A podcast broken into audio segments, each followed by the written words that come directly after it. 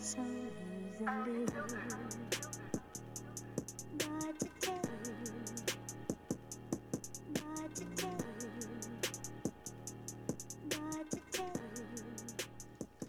Hour number two kicking off here in the White Claw Hard Seltzer Studios. Hour number two brought to you by our friends. About last night brought to you by our friends at Inward Half Golf. Keep telling you, spring is springing. You need some golf apparel. I don't know if you saw the X post, but we are working on the first annual Fan Run Open as we dip our toes into doing big events. I am trying to plan a charity golf outing. You're going to need some gear to wear. Inwardhalf.com. I'm working on getting them to make us some gear, some Inward Half fan run sports crossover stuff. That would be great for the golf course. Inward Half is elevate and transform performance driven apparel into fashion forward statement pieces for the entire family.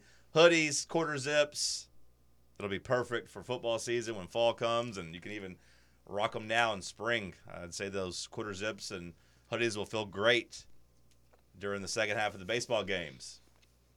Inwardhalf.com, and of course, check out the Everything Polo on the Volunteer Club website that supports both Inward Half and Tennessee athletes. All right, Sam, what did we miss about last night? Thanks, John. Um, some tragic news Oh, starting no. off Oh, uh, no. in the Kansas City Super Oh. Bowl parade. Oh, yeah. Um, yeah, one person has been killed.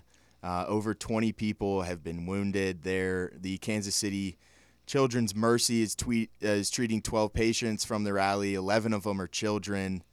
Nine of them had gunshots wounded. Just, just a terrible, terrible incident that went down uh, at the Super Bowl parade yesterday in Kansas City. Did you see any of the footage? Um, it was all over social media about the citizens that wrestled one of the shooters yeah, down. yeah. And I mean, obviously, hell of a brave move by those people. Um, but also, then they showed somebody picking up the gun. Yeah. And I mean, again, here we go. This is like it's like a military grade firearm. I mean, we're not gonna get a soapbox and talk about gun laws and everything else, obviously. But I mean, it's just how how's that happening at a at an event like that? That's a celebration, basically. Now, it's one of my biggest fears. You know, obviously, I'm not in school anymore. I don't have any kids in school, so like that one maybe hasn't hit me. And I'm sure there are plenty of parents that think about things like that whenever they drop their kids off or see this in the news. I haven't had to experience that, but like as someone that does go to Neyland Stadium, it always crosses my mind of like what happens if someone just you know had a wild hair and there's a whole bunch of people there. Like I, that goes through my mind. And of course, yesterday in a parade, there's even more people there because it wasn't just 100,000 people getting in a stadium. It was 500,000 people trying to celebrate a Super Bowl championship. And it was. Have we still have, have we seen a motive? Have we seen any type of explanation as to what happened? There Was hasn't it- been a ton of info coming out. yeah, on like I, I don't know. They've ruled out they've ruled out terrorism. They're just calling it a criminal act at this point. There's I think there were three Yeah, they Three arrested potential three people, shooters. yeah, Well, how is it not terrorism? I guess is what my question would be. Like, I mean, because I, I find it hard to believe that those people were targeted in terms of, hey, these are the 20 people we want to shoot, is what I mean. Like, because, I mean, what, 11 of them were kids? I think is what they said, or 10 of them were kids. I mean, uh, somewhere between there. Like, I find it hard to believe that out of all those people, they were targeted. So, like, if it's just random shooting in a crowd, that seems pretty terroristic to me. Now, you, if you're saying, like, you know, like, uh, There's not an agenda. There's at least that's what they're hearing Yeah. in initial conversations. Is there's you know they weren't necessarily sent in by another sure. entity or Sure. something like that. but it does create the same feelings of terrorist attacks. So of like, course, yeah. I think uh, go in there and create that much feeling of emergency, that, that feeling of you know of hopelessness and all that it should be treated as a terrorist attack. It is it is a different moment in time in our world. You know, we uh, speaking as a parent who still has one kid in school. Um, you know, when these types of things happen, particularly when it's school shootings, and Lord knows there's been too many of those. Um, one would be too many. There's there's always communication then that comes from my daughter's school about, hey, just so you know, this is what we are doing. Um, I think definitely off the heels of you know, Uvalde and some others where there's been a lot of questions that weren't weren't able to be answered. So that so the school my daughter goes to, they're they're basically saying they, they come back with a with a hit list of this is what we're doing now. These are the measures that are in place. We want you to know because it's got to be on your mind. But your kid is we feel is as safe as they possibly can be here. Um, so it's just surreal sometimes when you have to see all that stuff. I think about when I grew up and went to school. This stuff was never never imaginable, you know, and and probably so for some of you guys too. Now, Sam, you're in a different era. It's it's changing a lot, but it's just it's kind of a sad commentary of where we are in the world, I would say, and it's it's tough to watch. It's really tough. Yeah. Uh, in college basketball last night, uh, Ohio State has officially parted ways with their head coach Chris Holtmann. Uh, after, I'm sorry, seven years here was nine and 25 in the Big Ten in his last two years. Uh, was really just a 500 coach in the last two years. That was not going to get it done over there at Ohio State. Uh, Ohio State is looking to go and get a big name out of here in the college basketball world. Yeah, I mean, uh, what was his best season even at Ohio State? I mean, I know he made the tournament. I think they said four times. He had five 20 win seasons. The highest, okay, so in the final polls, the highest, they finished seventh, I guess, in 2021. Two seed is the highest finish I've seen that they've had at Ohio State. Okay, but yeah, they, they were seventh in the AP final poll and Yeah. made the tournament. Like, I don't know what they did in the tournament that year in 2021, but okay. I don't even know if I remember that Well, they- season, the two that when, when they finished in the top 10, but They got a, they were upset when it was Oral Roberts that Mhm. knocked them out in the t- first round of the tournament. Yep. Um, maybe that was the year then as the Yeah. Um, he, it, you know, what's really ironic is he was very successful at Butler. That's how he got the Ohio State job. And there was a lot of chatter. I don't know. This was three or four years ago when Kentucky fans were already getting disillusioned with Calipari. His name kept coming up because he's from kind of that part of the country and everything else. And so again, talk about fall from grace. He was in he was getting mentioned for Kentucky, but that's what seems to happen with Kentucky. We talked about this yesterday. It's always like the flavor of the day gets mentioned is that's who needs to be our coach. Well, I remember him being mentioned for Tennessee too after after Donnie Tyndall was fired. You know, when it came time to hire someone, Tennessee, of course, hired Rick Barnes, and I think that has worked out. I remember Holtmann's name. I think it was just after one year at Butler, was linked to Tennessee. Yeah. Yeah, he took Butler to four consecutive NCAA tournaments. I mean, he uh, he had it humming there, um, and, and he had Ohio State in a pretty good spot for a little bit, but it's obviously fallen on really hard times Well, lately. I, I don't know. He, he for me, I believe he was only at Butler for three years. I think he had him there three times in the tournament. But I also thought that I didn't give him enough credit for that, or maybe I didn't give him any credit at all because I was like, hey, you're just following Brad Stevens. Like Brad Stevens is the one that kind of built that. And you're kind of just able to kind of slide in.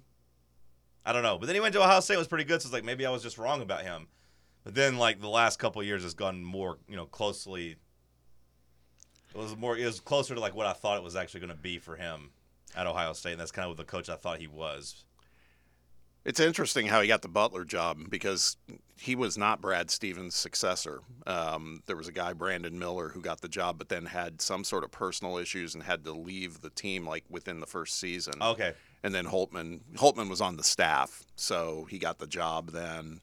Um, it was very weird, and then he yeah, and then came in and kind of got it going. But uh, it'll be interesting to see if he lands anywhere else because um, I wouldn't say he's a terrible coach, but boy, he he's he's kind of hit a bump and can't seem to get over it now. I saw that Bob's twin, Greg McDermott, kind of the top of the list in terms of where they think they're going to go for a coaching hire. I saw Nate Oats' name mentioned. I don't see Nate Oats leaving Alabama for Ohio State, but maybe Ohio State is going to be at the point where they're like, hey, we got a bunch of money now. Let's take basketball as seriously as possible and goes out and tries to poach a big time coach and pay him close to football money because money's not real and the Big Ten deal and Ohio State, I'm sure, brings in a bunch of money and can pay a coach, uh, you know, to, pl- uh, to coach basketball, to pay a high profile guy. So I'm interested to see their hire and who they actually like target if they try to poach a really big name because McDermott's a big name, but not like a mega star name, not like a Nate Oats. I'm curious to see what they try to actually do. Because I feel like Ohio State basketball has been kind of irrelevant. And they used to be a pretty, you know, a mainstay, you know, from the, the Thad Matta days, of course, and Greg Oden and Aaron Craft. Like those teams mattered a lot. They were top 10 teams and number one teams, number two teams, things of that nature. Uh, some news here in golf. Um, CBS broadcaster Verne Lundquist is going to be calling his last Masters this April. 83 years old. It's going to be his 40th call at Augusta National. He's called every Masters in that time, uh, besides the 1983 tournament. Or I'm sorry, since 1983 he's been doing that. He's called every but one. Uh, this is going to be a tough one for all golf fans. You know, obviously has some of the most iconic calls with the the Tiger in your life. Have you have you ever seen anything like that chip in in 2005? Um, you know, and, and countless other ones. Nicklaus back in the day. So this is going to be a tough one for golf fans. Obviously retired back from uh, his football coverage in 2016. And then kind of got away from basketball a few years later. Has only been doing golf, but this will be his last year doing golf as well. Yeah, I gotta say, I, I was ready. I was ready for him to leave football. I still enjoy him on golf, and it will be sad when actually you know, when, when he makes this his last one. Like I was ready for him to go football. I thought you know, football's not one that I think you can age gracefully on, but golf is of course a lot. Golf's gonna suck. He's all he's the great Right, it's great just- voice. it's a lot slower pace. I mean, it's easier for him to keep up, and it doesn't, you know, it's not glaring to hear him age like it was in football. And you know, he didn't do it like you know as bad as some people have, but I still thought like, okay, it's time for him to go in football. Golf, I think he can handle. Be prepared for a hell of a tribute in the Oh, yeah. Masters for, Yeah. by CBS. I mean, they will they do that stuff really well. That'll be great. I, I can already picture. I can see him breaking down and sobbing and crying during it. I, I feel like he's a crier. I'll probably cry. Stood in the security line at uh, McGee Tyson Really? with, with Verne. It was the day after that, uh, and I forget what year it was now, when Tennessee upset Kansas. The Bruce Pearl team, Skylar McBee hits the the kind of lean in shot, and he was yeah he had called that game. He was uh, he was leaving Knoxville. He was a nice man. Some uh, NFL coordinator news. San Francisco 49ers defensive coordinator Steve Wilks. Before you get to that, before you get to that, I, Yeah, I, yeah. I did just want to finish on Verne.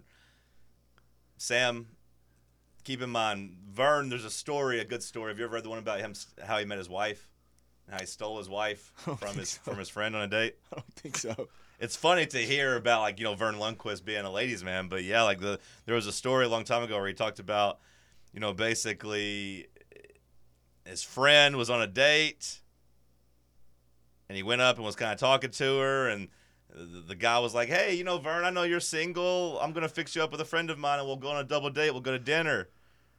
And you know, he said he looked and said, "Hey, you know, Nancy, you know, you'll come with us on this double date, blah blah." And Verne said, "Meanwhile, I'm looking at Nancy, thinking she is the prettiest thing I've ever seen in my life." So when he left to go to the bathroom, I looked at her and said, "Look, so how involved are you two? And she said, "Oh no, it's just our first date." And I said, "Well, forget what he is talking about on Thursday night. What are you doing on Saturday night?" And then she said, "I'm doing whatever you're doing." Is what he, is, what- how Verne tells it. Wow. So basically, yeah, stole this guy's Nice. girl when he went to the bathroom. Verne Lundquist, a player, a ladies' man. Don't go to dinner with Verne and your girl, I guess. Yeah, just don't invite Verne on a double date. Don't, don't let the wolf into the hen house. Then he broke into a high volume. Uh, I will see you on Saturday. and then takes off. It worked out. All right, now tell me about Steve Wilks getting fired. yeah, Steve Wilks is out in San Francisco uh, after just one year. Obviously, DeMeco Ryans, uh, their former defensive coordinator, left to go be the head coach down there in Houston. They hired Steve Wilks, um, allowed the third fewest points per game this season, but obviously uh, that Super Bowl loss is a tough one. Um, some people are kind of feeling that Steve Wilks was a little bit of a scapegoat firing, given the fact that Kyle Shanahan just was blatantly unpreparing his team for for overtime rules. Um, I think you know, I mean, it was clear that this Niners defense wasn't as as formidable as what they were under DeMeco Ryan's, but I, I think it probably was was fair that Steve Wilks probably wasn't going to work out long term. I feel like this is one that they're kind of just nipping in the bud right now. It felt like they were making him the scapegoat. Yeah, like you said, it's not it's not Steve Wilks' fault that. I guess it kind of is because he's a coach too. But like, They played some bad defensive coverages in overtime, but Yeah, that's that's all I saw was all these analysts looking at it, going, "Man, could you play any softer coverage against Patrick Four Mahomes?" high shell, yeah, like, Yeah. it was bad. yeah, yeah, I was just gonna say it feels like, you know, he did coordinate a defense that helped get to the Super Bowl. Although the defense was terrible. I mean, the defense was bad. I don't think Steve Wilks is good, but like, I just thought it was funny the same day that the video comes out of the Chiefs punking Shanahan on the sideline. Basically saying they want the ball, give it to them. That's what we want. And you know, Patrick Mahomes like they want this. Let's go give it to them. Let's go win the game. Like the, the, the same day that comes out, he's like, okay, we're firing our defensive coordinator. Like it's not it's not Steve Wilks' fault that Shanahan didn't know the rules. Now, it is his fault that they couldn't get a stop. But I mean, like it wasn't like the Chiefs dominated them offensively. They had 19 points in regulation, right? So I mean, like, be like, hey, score a couple more points, Kyle. Apparently, the ref told Fred Warner he was like, "Are you sure?" When he said, Oh, really? yeah, he was like, Yeah, "You did- sure?" Was it was it you, Chick, that said they they had it on NFL Films where he was like, you know, they they'll get the ball back if I mean he's saying this afterwards, Yeah. like you know they're talking amongst He's like, themselves. "Oh, they get the ball." yeah, Yeah, he's like, we didn't know that. yeah, and that to me, like again, when you compare it to the to the to the Chiefs, who had said they'd been practicing since the preseason and Yeah. like knew what they were going to do in the Super Bowl in case it went to overtime, like it almost seems preordained and straight out of a script, if you will. But like one team super prepared and ready to go, and the other just get caught flat-footed, and I don't know. It just uh, it's embarrassing for Shanahan. It's embarrassing for Shanahan. He would have been better off had they not called that holding penalty on third down at the beginning of overtime, and if they just you know kicked the ball away and lost on a field goal, we would not be making fun of Shanahan nearly as bad as we are for him going down and kicking a field goal. That's tough. All right, thank you, Sam. It's the morning show on Fan Run Radio.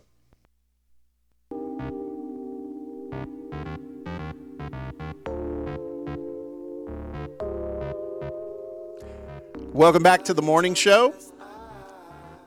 We are joined by Ric Butler with Rocky Top Insider. Talk a little bit about uh, big Tennessee win last night and some other things going on with the Vols in general, whether it's baseball, football, you name it. Ric, good morning, my friend. Good morning, gentlemen. Hope you guys are doing well here on a nice Thursday morning. What's going on? Uh, not a lot. We're still a little uh, sleepy eyed. We're getting through it, though. That was a late game last night, but it, but it was a good one. Yeah, I was I was telling somebody during the game. I said uh, the 9 p.m. game should be banished, and they said it's not that bad. And I said, well, for us who who need to stay and work the game, and we have a little bit afterwards, the time starts to run up. So I'm not a fan of the 9 p.m. games. It's a little bit late. Yeah, yeah. So let's talk about that game a little bit. We uh, we felt like uh, we we've been talking this week about Texas A&M used Tennessee as their get right game, and kind of felt like last night for the first couple of minutes it was like, oh my God, is are we going to see history repeating itself? And Arkansas is going to get right with Tennessee, but. Uh, Tennessee summarily slammed the door on that pretty quickly after certainly after the first half. But uh, I'd love to get your uh, your takes on um, a little bit of what you saw. Did, did it surprise you? We were on a text thread talking, and we were all kind of really understanding that Tennessee really needed to take care of business. This Arkansas team is uh, is a wounded animal right now. Yeah, that's exactly what it was. You know, I I have a friend who who grew up an Arkansas guy. He he was texting me yesterday and he was saying, you know, we really need this game from an Arkansas standpoint. It seemed like the Razorbacks didn't have a lot more um, marquee games in their schedule. Not a lot is going right for them this season. This could have been a game like you're talking about, sort of a get right game. And I said to him, well, you know, Tennessee continues to need this game as well because they're coming off of really two losses in the last four games, and there's still an SEC regular season race in front of them. Tennessee went out yesterday and they handled business um, in an emphatic statement, I, I thought. You know, Tennessee lost to South Carolina, then came back on the road, put up 103 points on at, at Rupp Arena.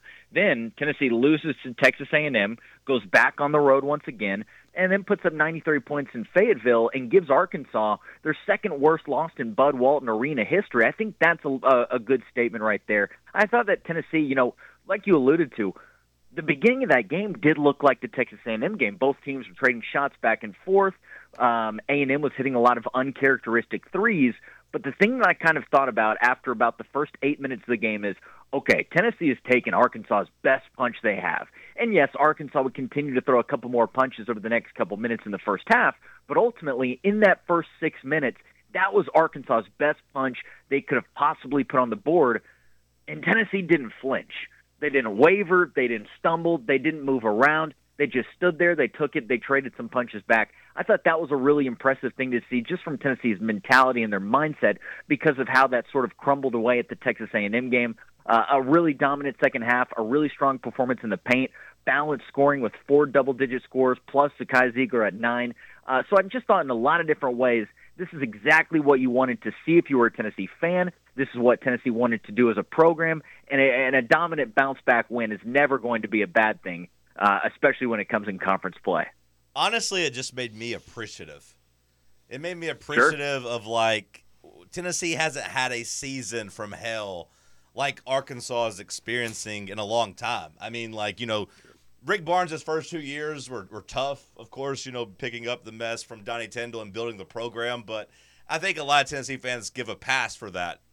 And yes, sir, the COVID year, the COVID shortened season at 17 and 14 wasn't fun, and you probably were going to miss the tournament, but you're still going to be, you still went 500 in conference play. To see Arkansas, who is a, a proud program, and you could argue over the last 24 years has been a better program than Tennessee Yeah. or just as good to have them drop down to what were they now like three and three and nine in conference play it just made me appreciative that uh, tennessee doesn't have these I, uh, John, I think you're spot on. You know, and it's funny not trying to pick on Arkansas, but maybe picking on Arkansas a little bit. You know, I, I, it wasn't a perfect A to A comparison, and it wasn't perfect across the board. But there was a time going back. I mean, around 2021, where Tennessee and Arkansas were two program, two athletic programs on the rise between basketball, football, and baseball. Obviously, both schools' baseball programs still going very well, but you've really seen Tennessee kind of continue that upwards trajectory in the last couple of years. Meanwhile, Arkansas is floundering. They have a head coach that is sort of on the ropes. All the rumors say that he is trying to get out of Fayetteville. You know, you, you obviously have the the rumors and the media kind of going off as distractions and alarming and things of that note. I, I think you're right. I think that it just sort of shows what what sort of stability Tennessee has. Even looking at John Calipari, I mean, John Calipari is a guy who's been around for a long time with Kentucky, but they're not evolving in the same way that at least Tennessee is at different times throughout the season. So uh, I think you're right. I think appreciative is uh, a pretty good takeaway from that game right there with how misery, uh, how miserable the Arkansas fan base probably is. yeah i got no problems with taking shots at them just because it is baseball season and they are pretty annoying i'd forgotten ricky i forgot about their football program at the time you know a couple years ago did seem like they were also kind of in lockstep with tennessee and that you were kind of competing with arkansas Yeah. for best overall athletic department. And yeah, now that seems laughable because the basketball program looks to be in shambles. Musselman, 95% likely that he's going to be gone in the offseason. Sam Pittman, you could say the same thing, 95% likely that he's not going to make it through next football season. They got baseball, sure. Uh, they don't win anything big in baseball, but they got baseball. But the other two programs in bad, bad shape. Yeah, and, and you know, again, that that sort of, to me at least, and maybe there's an exact date that I could figure out if I looked into it a little bit more. But I feel like that sort of happened around 2021, and ultimately, that's when Tennessee got new leadership inside the building. Danny White came in, uh, new continuity, new leadership in the building, and you've seen Tennessee really sort of imply that uh, that stability over the last couple of years in multiple sports. Whereas there's other programs, other teams around the country. Obviously, we're talking about Arkansas, and it's a really good example. Might not be one better, but other schools are floundering in those years. So Tennessee, you know, I know that the championships might not all be there right now, and you know, fans of that just even like a, a regular season championship or a conference championship along the way. Uh, there's been a, there's been so much stability in the Tennessee program over the last year. There's a little bit of an appreciation that yeah, you're right. Like, like Arkansas, things aren't just on fire out of nowhere. Um, Tennessee is looking pretty good across the board. Yeah, it would be 2021, like you're talking about, because they went nine and four and won the Outback Bowl. You know, that's when Tennessee went seven and five and kind of showed some flashes under Heupel, of course. That was when Tennessee had the best college baseball team of all time, but didn't make it to Omaha. And Yep, and and- they did, didn't they? Yeah, I the- do believe they made it. And then that year also Arkansas basketball went to the Elite Eight. So yeah, like it was. You could even say they maybe had the edge on you at that point. But Yeah. from that Yeah. moment on, their their basketball team came back and went under 500 last year in conference play. Of course, the football team is in shambles, and and yeah, like you know, Tennessee baseball is still pretty much in lockstep with Arkansas baseball.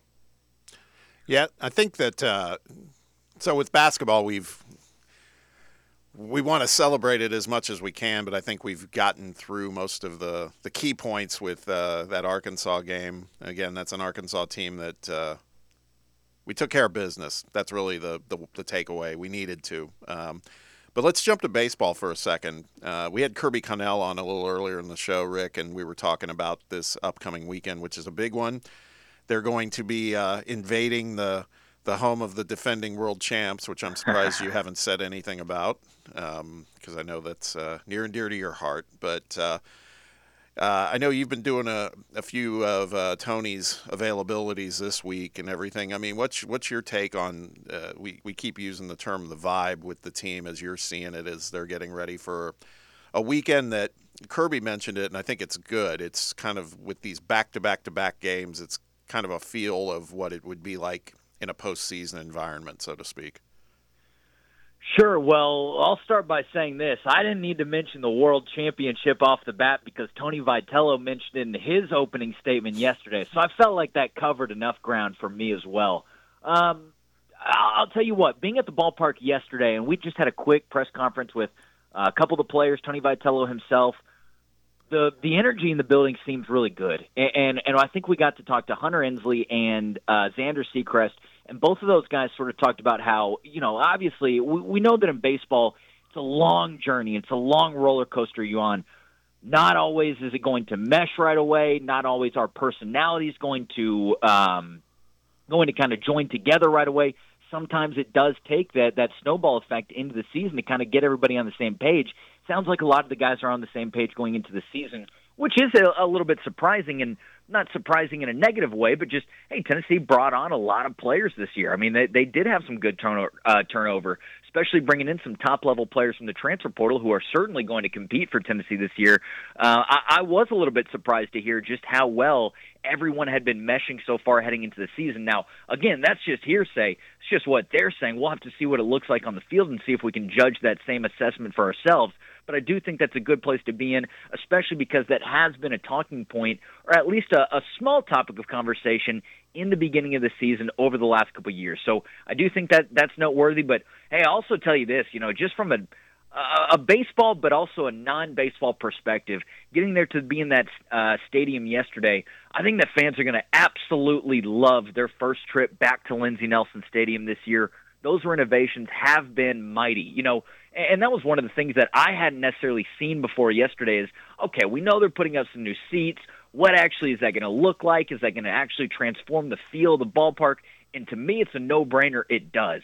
It feels like a very unified ballpark instead of just a, a nice left field, you know, a, a nice place behind the plate, but then some other stands here and there. It feels like a unified stadium. It feels like an enclosed stadium. There's going to be hundreds upon hundreds upon hundreds more seats in that stadium. It really just does feel like a new look. So uh, I, I know I took a little bit of a tangent away from the players, but I do think that when fans head back into Lindsey Nelson Stadium for the first time, whether that be Tuesday in the home opener or later on in the season, I think they're going to be delighted with what they see, delighted with how it feels, and just delighted with the new direction of Tennessee baseball.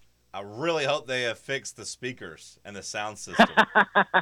it makes me so mad when I'm there and I hear the walk-up songs and it's just like sounds like it's your high school press box. I'm like, we, we got to fix that. It's the same way at the basketball games. It's the same way at the football games. We make too much damn money over here in Knoxville, Danny, to have bad sound equipment. Can you make sure the baseball team sound equipment sounds good, please? Yeah, rally the troops. That's that's the hill to stand on right there. You need a good PA system. What's going on here? What is the healthiest program at Tennessee right now between basketball, Oh, football, my and gosh. baseball? All three seem to be in good places. So I mean, like, I, don't, yeah, I, I don't think you're putting anybody down by putting another one up. But like, if you had to pick one to be the healthiest, I know I'm kind of putting you on the spot, but what's the healthiest program of the three? Um, I'd love to take a cop out, and I'd love to say the women's basketball program, especially with the with the game against South Carolina and Dawn Staley here coming up later tonight in Knoxville. Um, I, I said I, would said say- healthiest, not unhealthiest. I said healthy. Oh, the healthiest. Okay. I want to say my first instinct is basketball, and I do think that football is in a good position as well. Obviously, baseball is is in a great spot with you know baseball. I feel like baseball is a little different because there's a lot less hands in the cookie jar, right? There's a lot less people putting ingredients into the recipe, so Tony Vitello really can kind of mold that program exactly how he wants it. Whereas maybe with football and basketball, there's a little bit more outside factors. Obviously, NIL being a being a uh, more significant impact to those sports. I, I, I want to lean basketball. Obviously, we know that Rick Barnes is no spring chicken anymore, but he's doing well. So maybe it doesn't have the same future outlook that baseball and uh, football do. I think you can make arguments for each one. Now I'm just talking myself in circles and rambling. Uh, but my first impression is basketball. My second one is baseball. My third is football. Um, but again, that might just be because football, especially, you never know what outside factors could play an impact at any given second um, in any given way. So that's kind of at least my first impression. But that's a really good question. So let's keep it with football here. You wrapped it up with that uh, that bit of a non-committal comment, Ric. I'm not going to say, not going to lie, but no, I, I get Hey, it. I gave you I gave you an order. I might not be yeah, you know, That was a dying on that order, but I was- was gave you one. yes, but um, talking about football, uh, the you you you ran this piece uh, yesterday about the orange and white spring game coming up, and I I have to believe when we talk about excitement, this one probably would be exciting to the fans just because you're going to get to see more Nico front and center and all of that. But uh, something I wasn't aware of, it sounds like there's there's going to be limited availability for fans to attend this game, right? Ten thousand people, I believe, right? Yeah, you both are spot on, and I think that's one of the things that we've at least certainly heard people making noise about. I, obviously, this is a really um, it's a big Tennessee football offseason, guys. As you guys know, Nico Iamaleava, James Pierce Jr. I think there's really some names that Tennessee fans have latched onto and saying, okay, these are guys that we believe are going to be the uh, are going to be the difference makers of next year's team. They want to get in there and watch them. But you're right, Tennessee has to limit the orange and white game in Neyland Stadium to just 10,000 fans. Excuse me. Um, and that's just due to the ongoing construction around. You know, everybody wants these great construction projects and these renovation projects. Makes the stadiums look nicer. You get the new jumbotrons, you get the new scoreboards, whatever it might be. But then you have to deal with some of this stuff on the side. So I, I think you know the ten thousand thing is certainly something that people are are upset about. I think most people understand what's going on. But I will say that Tennessee is doing a pretty cool thing considering what else is happening that day. Tennessee, of course, is going to bring back the Vol Village, and that's something they've really been doing a lot in the last couple of years. But that game is going to lead directly into Tennessee's Tennessee baseball is going to host the defending champion LSU Tigers that same night at 5:30 p.m. So you can sort of make this whole loop of a round trip with Tennessee football, then over to Tennessee baseball against LSU all in one day. If you don't get tickets to either game, you can watch them all in Vol Village back to back. So I do think that they're doing good things around campus. Obviously, the baseball game is going to keep fans around campus and kind of keep fans uh, through the afternoon and into the evening. But that is an unfortunate part that 10,000 only allowed inside the stadium. This is a big time for Tennessee. It could have been a, a little bit of a money making opportunity, certainly rally the fan base, but they've got some big ambition with those plans for Neyland Stadium and got to get those renovations done at some point. Yeah. Also, can I ask a question? Because you mentioned in the uh, in the piece on RTI or RockyTopInsider.com. So you specify Sterl the Pearl in the Tennessee Spirit Squad. Is that is that really kind of is he kind of a headliner associated with the Spirit Squad now? Yeah. Wow. I, I put that in. Uh, I put that in my article because that was pretty much exactly what was in the press release. So Tennessee wanted that to be known. I said, okay, we'll go ahead and make it known. Um, yes, I, I think those two things are synonymous, and I think that Sterl the Pearl is synonymous with any Tennessee sporting event that includes a microphone during a break in the action. It's kind of like KC and the Sunshine Band or something, you know, Sterl, Sterl the Pearl and the Spirit Squad. When I think of the Tennessee athletic program, number one, Danny White. Number two, Sterl the Pearl. That's Synonymous. right. That's right. A living legend. Wow. All right, Ric, tell us what all the RTI crew is working on at RockyTopInsider.com. Yeah, well, um, we're headed to the Lone Star State this weekend, headed over to Dallas, Fort Worth for Tennessee baseball. So make sure to lock into that throughout the weekend for updates. And uh, it's going to be a hard, hard tournament to watch. There's obviously, if there's a will, there's a way. Uh, but if you're not able to watch, head over to RockyTopInsider.com and we will keep you covered. Otherwise, it's just normal basketball stuff right now. So we'll uh, we'll have you squared away over there, and uh, we'll keep going through the season. You gotta get a little home cooking. I I wish I was going home. I'm not going there. You know, I've You're actually not? never even. I no, I'm not. I've never actually even been in that stadium before. Um, we're sending uh, we're sending our good friend Jack Foster, but um, yeah, only only one's going. Jack's on his way. I'm not going. I'd love to be back in Dallas. Oh, I'd love to uh, see that stadium for the first time, see that trophy, maybe even. But it won't be me. It will not I- be I. I gotta say, Ric, this I, I, if I were you, I would take this as a real slight from my bosses that I didn't get to go to my home state and, and get to go to that park, and that I am having to take a back seat to someone else. I would take that as a slight. I don't know how you feel about it, but You know what? Now that you now that you mention it, this is a really good opportunity for me on a public platform to just go ahead and get some things off my chest. What? Uh, uh, uh, look at the time; it's about eight forty-one a.m. We'll have to save that for another day. But I think you're spot on there. All I would say is, you know, you you you're you're you could call rank on Jack. I'm not trying to stir it up, but you could do it. All right, on the way out, give me your thoughts on the WrestleMania press event in Las Vegas last week. Where do you see the bloodline, The Rock, Roman Reigns, Cody Rhodes, Seth Rollins? How do you see that shaking out over the next two months? Yeah, that was awesome. That was better than than a Raw or a SmackDown. You know, anything else. That that was fantastic. Um, I think that Cody is Cody Rhodes is going to finish the story at WrestleMania on Sunday. I have no idea what's going to happen on that Saturday night. And also, I mean, John, what happens if uh, if Tennessee is is in a Final Four opportunity right there? How are you going to split your time between night one of WrestleMania and a potential Tennessee Final Four bid on that Saturday night? I'll just have to DVR the Final Four, I guess. That's a good man right there. My prediction, I, I- I think, man. I think we might. What I want to see happen is I want to see maybe Seth and The Rock on night one of the of the of WrestleMania, and Yeah. Cody Roman night two.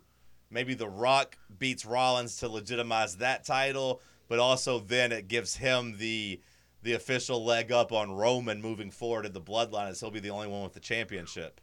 Maybe Yeah, I even you do- give Solo and Jimmy the tag team titles. Uh, and so then Roman's the only person without a title. I think that would be interesting. Yeah, I think you could set it up for for maybe even a potential Roman face turn after Oh, yeah, WrestleMania. I sure. I know it won't. I really like your idea about Seth. I know it won't happen, uh, but part of me kind of just wants to see, you know, from a from a kid like perspective, if Ro- if Cody's going to beat Roman, just let him beat the whole island of Samoa. Let him beat The Rock. Let him beat Roman. No, let him beat Solo the we, week before. We, gotta slow Just down. Give him all. He's still give him Stardust. everything. He's still Stardust. We can't have him beat Roman and The Rock. These kids, these kids, and their love for Cody Rhodes, I just don't get it. Hey, But you got to claim your kingdom, right? Sam, did you hear how much more excited he was to talk about wrestling than he was to give his answers on Tennessee athletics? That, that's what Ric really cares about. Ric, appreciate Wow, I appreciate was you. being tricked. appreciate you. RockyTopInsider.com. We'll talk to you soon. Thanks, buddy. Hey, thank you guys. Thank you so much. Y'all have a good one. We'll talk soon. Sam, send us a break. It's the morning show on Fan Run Radio. Ever been the coach?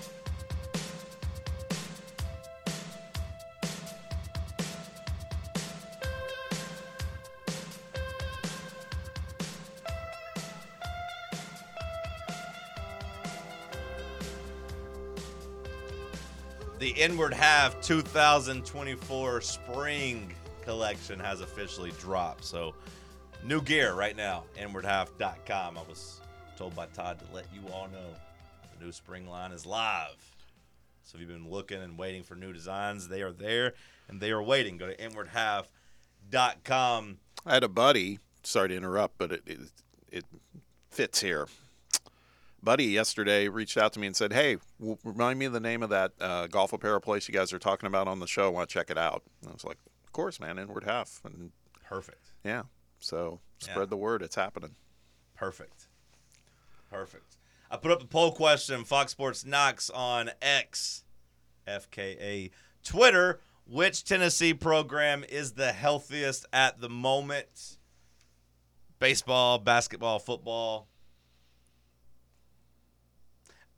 From what I've noticed in my years of putting up poll questions, the percentages don't really change after 100%. Like, very rarely does, like, the first 100 is a pretty good sample size in terms of how people are going to vote. So, you know, we have over 100 votes already. So I think this is kind of how it's going to break down and shake down over the course of the day. But, Sam, first of all, tell me what you think people will vote. And tell me what you think, or you can you can tell me what you think first, and then tell me how. I guess you can pick. You just make sure you Okay. make sure you tell me which one you're answering. Personally, I would say uh, the baseball team. I think the baseball team's the healthiest. I think Vitello has turned that program around the best in his time. Obviously, came in here with it basically being nothing, and I think he's done an unbelievable job of recruiting and now getting guys out of the transfer portal. And obviously, he's put success on the field. You've got some guys that have made their way into the MLB, and you've you found your way into Omaha. So. To me, I think it's that baseball program that's the healthiest at the moment in terms of just long term success, but I don't think the other two are very far behind. And you think the audience would answer how? Um, I think it'd be pretty close. I think, I honestly think baseball, but I think it'd probably be pretty close with basketball. See, I think I think that basketball, if they could get to again Elite Eight, Final Four, it's a totally different 100%. outcome on the vote because baseball has uh, gotten to the equivalent of the Final Four, I would say, with making it to the College World Series. Um, that's a t- I think they're very neck and neck, and and again, as much as we know football rules the day around here, um, and they're doing well and better, and it's going to get better, um, they're still a little behind, I would say. And that's the hardest one, I think, to get to. Absolutely, Yeah, I, I that's a really good point. I, I would agree with you. That's interesting. Because I would think that basketball is probably our most maligned program. Oh, it is. So, like to say, I, I don't think, in my opinion, there wouldn't be many people voting it as the healthiest. Now, I don't think that's necessarily correct. Like, you know, if you're just looking at what the people say and the votes, just because I just think people, again, I think it's the most maligned. I think everyone loves Vitello, loves the baseball program, and I think people want to be hopeful about the football. It seems like during lot of his tenure, Barnes has kind of been the whipping boy a little bit in terms of you can point to the postseason failures and you're not getting your your bang for your buck if you're only judging a basketball program off of what they do in, in, in March Madness. So I was a little surprised because the actual results did have baseball number one, which I think overall, like it's been the most consistent, right? It's, it's been consistently a top 10 program. It's made the quote unquote final four or the equivalents of the final four in terms of making it to Omaha. It leads the way. It's got half the votes right now. Basketball getting some love at 36%. Football at 11%. Hmm. I'm surprised that football is only getting yeah. 11% of the votes because I do think my perception of all three are that they're healthy. And with football, just it being the most popular sport and maybe the most promising in terms of you should make the playoff this year. You maybe have a Heisman Trophy quarterback. You have, you know, five star in the pipeline and quarterback, you know, from in state coming up soon. Like, it does seem like the future of that may be better than than basketball just just because like hey yeah basketball is good but I do think there's questions about a how much longer coach Barnes is going to coach at Tennessee. B kind of what happens in this is next year going to be a transition year? Can you can you go back and just reload in the portal? Can these freshmen and sophomores take steps forward?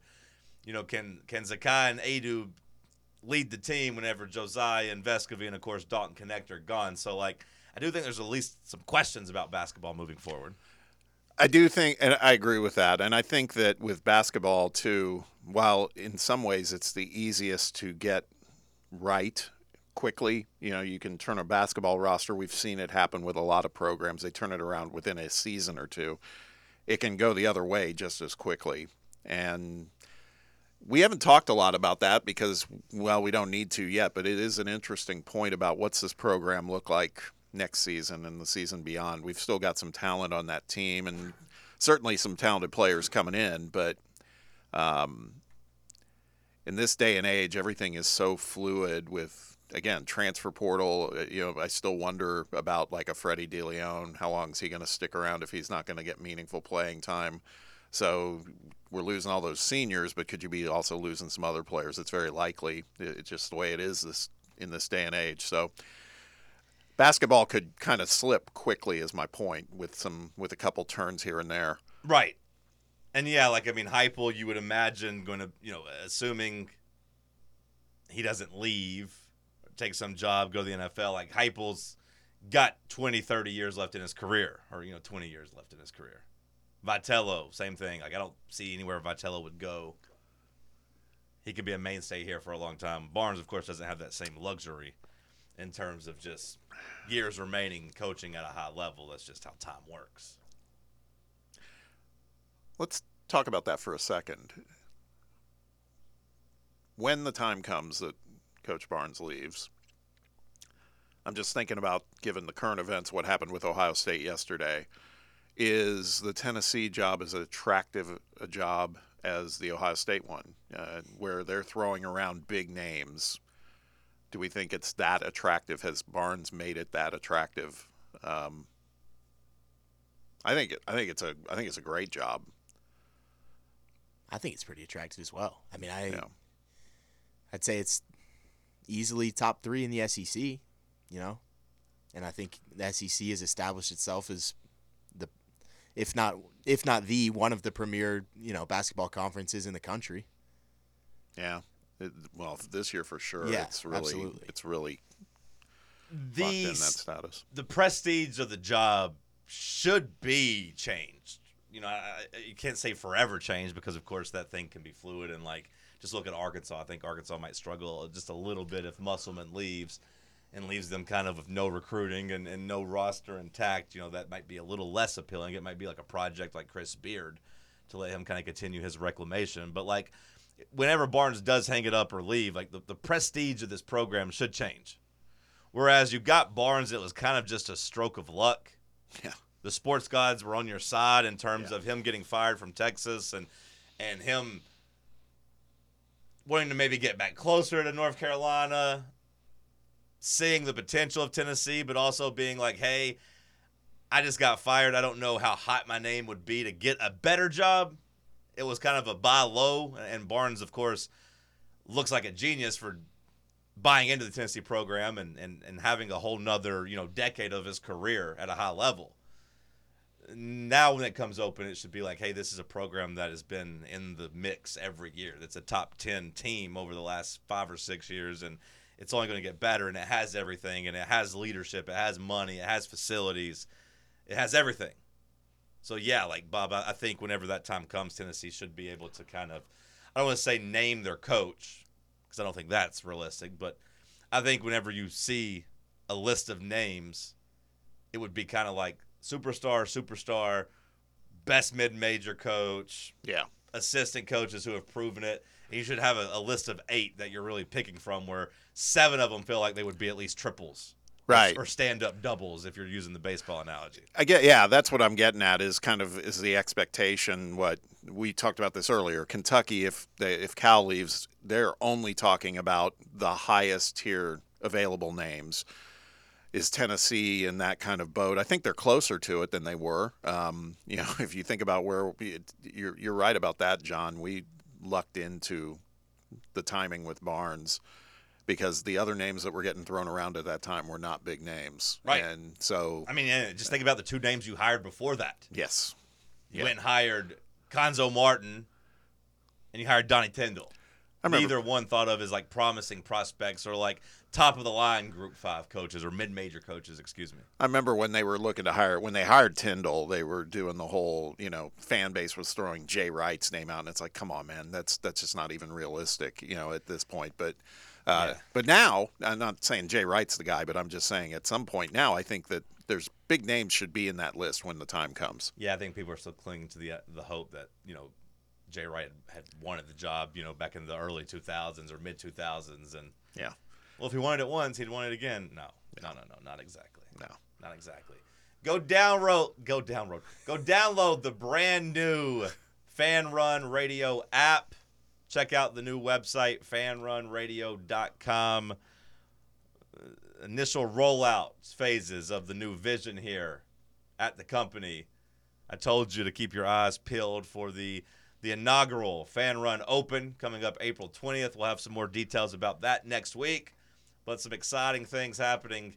If you're listening right now and you might be moving on about your day at times and getting out of your car and you want to take us on the go, you can always do that with the Fan Run Radio app.